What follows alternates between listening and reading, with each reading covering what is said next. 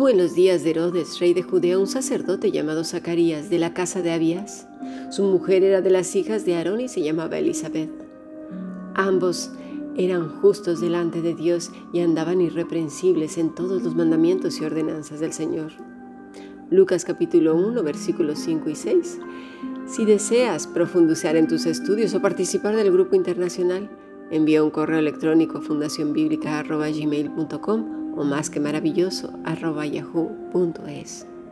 Seguimos pues viendo acerca de la integridad, lo que caracterizaban a este matrimonio. Ambos eran íntegros, no iban cojeando como muchos matrimonios en el que a veces la mujer suele ser más espiritual que el hombre. O viceversa, ¿verdad? Pero es más común, ¿no? No, no, no, no, en este caso eran ambos íntegros delante de Dios.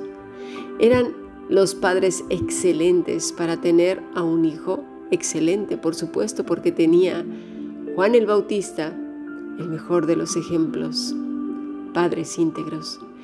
De ahí la importancia de que ambos, ambos compartan la misma fe, la misma esperanza, la misma espiritualidad. ¿Verdad? No uno más que otro. Hoy eso lo estuvimos viendo por la mañana. Vámonos, por favor, a números 16, versículo 11. Bueno, mira, vámonos desde el, el 9. Moisés hablando a Coré. ¿Os es poco que el Dios de Israel os, haya apartado de la congregación de Israel, acercándoos a Él para que ministréis en el servicio del tabernáculo de Jehová y estéis delante de la congregación para ministrarles? ¿Y que te hizo acercar a ti y a todos tus hermanos, los hijos de Leví, contigo? ¿Procuráis también el sacerdocio? Por tanto, tú y todo tu séquito sois los que os juntáis contra Jehová. Pues Aarón ¿Qué es para que contra él murmuréis? ¿Te fijas? Estaban murmurando en contra de Aarón. Mira, la integridad no quiere decir que nunca vayamos a fallar, que nunca nos vamos a equivocar. Eso es imposible. Pero Dios sabe nuestro corazón. En este caso, vamos a observar cómo reaccionó Aarón. Estas personas querían el lugar que ocupaba él. Pero es curioso, no se menciona que Aarón haya, bueno, estallado en, en cólera, se haya puesto nervioso, se haya acabado las uñas de los dedos, se haya asustado, haya tenido miedo, hay una conspiración y ahora qué va a pasar, ay Dios mío, nada, no dice ni pío, aquí el calladito está esperando y confiando en el Señor. En este caso, Moisés era el que hablaba con Dios, ¿verdad? Y él estaba tranquilo, no se le ve alterado.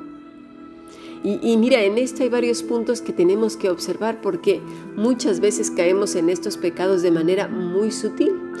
El primero es que el corazón del sabio reflexiona antes de responder y pide el consejo de Dios. Me parece que el sábado pasado en Preguntas a Camilex, en el programa que se emite en directo los sábados a las 5 de la tarde España, puedes buscar el enlace en Facebook de la Fundación Bíblica. Eh, y ahí eh, estuvimos analizando precisamente eso. Antes de abrir la boca deberíamos de tapárnosla. Muchas veces, el punto número dos, Llegamos a la vida de otros cuando ellos ya tienen un camino recorrido. Por ejemplo, en este caso Moisés y Aarón, ambos habían sido puestos por Dios. Pero hay, muchas veces se nos hace tan fácil decir, oye, que ya llegué yo, ¿eh?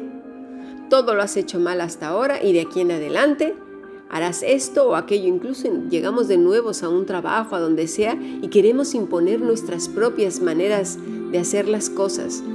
No, tú tienes que hacer esto, tú tienes que hacer aquello. ¿En serio? ¿Qué no ves que esa persona ya tiene no sé cuánto tiempo de recorrido? ¿Cómo? ¿Quién te crees que es? ¿Quién nos creemos que somos? Eso es un atropello.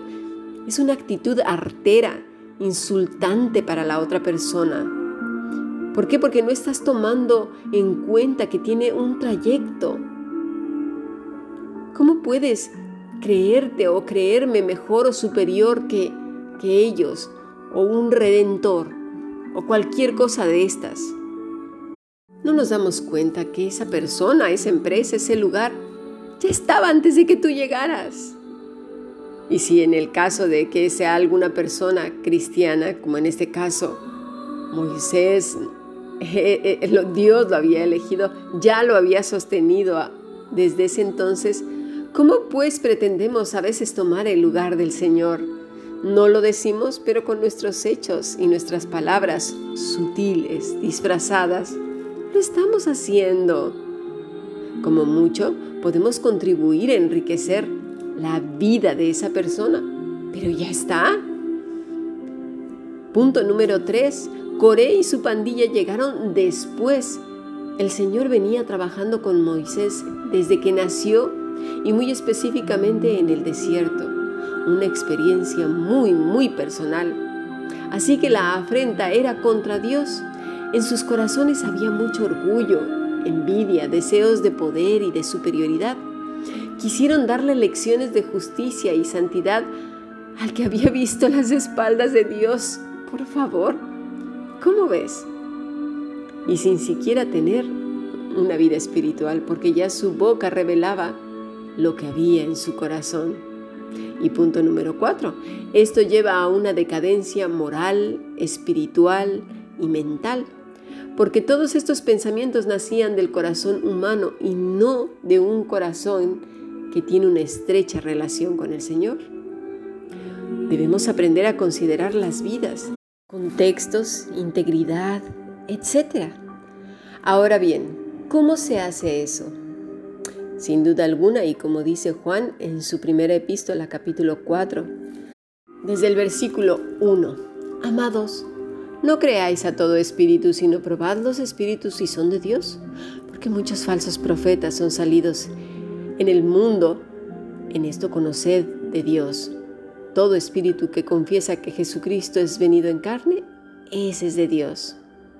Bueno, cuando Juan dice neuma, se refiere a todo espíritu irracional, es decir, el espíritu que trae esa persona.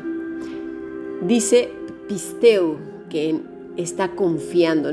Y, y, a ver, voy a decir algo aquí porque mucha gente se cree que se trata de fantasmas como algunas personas con mentes aún contaminadas o poco versadas en las escrituras andan enseñando por ahí. No, no habla de fantasmas, ¿eh? habla de personas.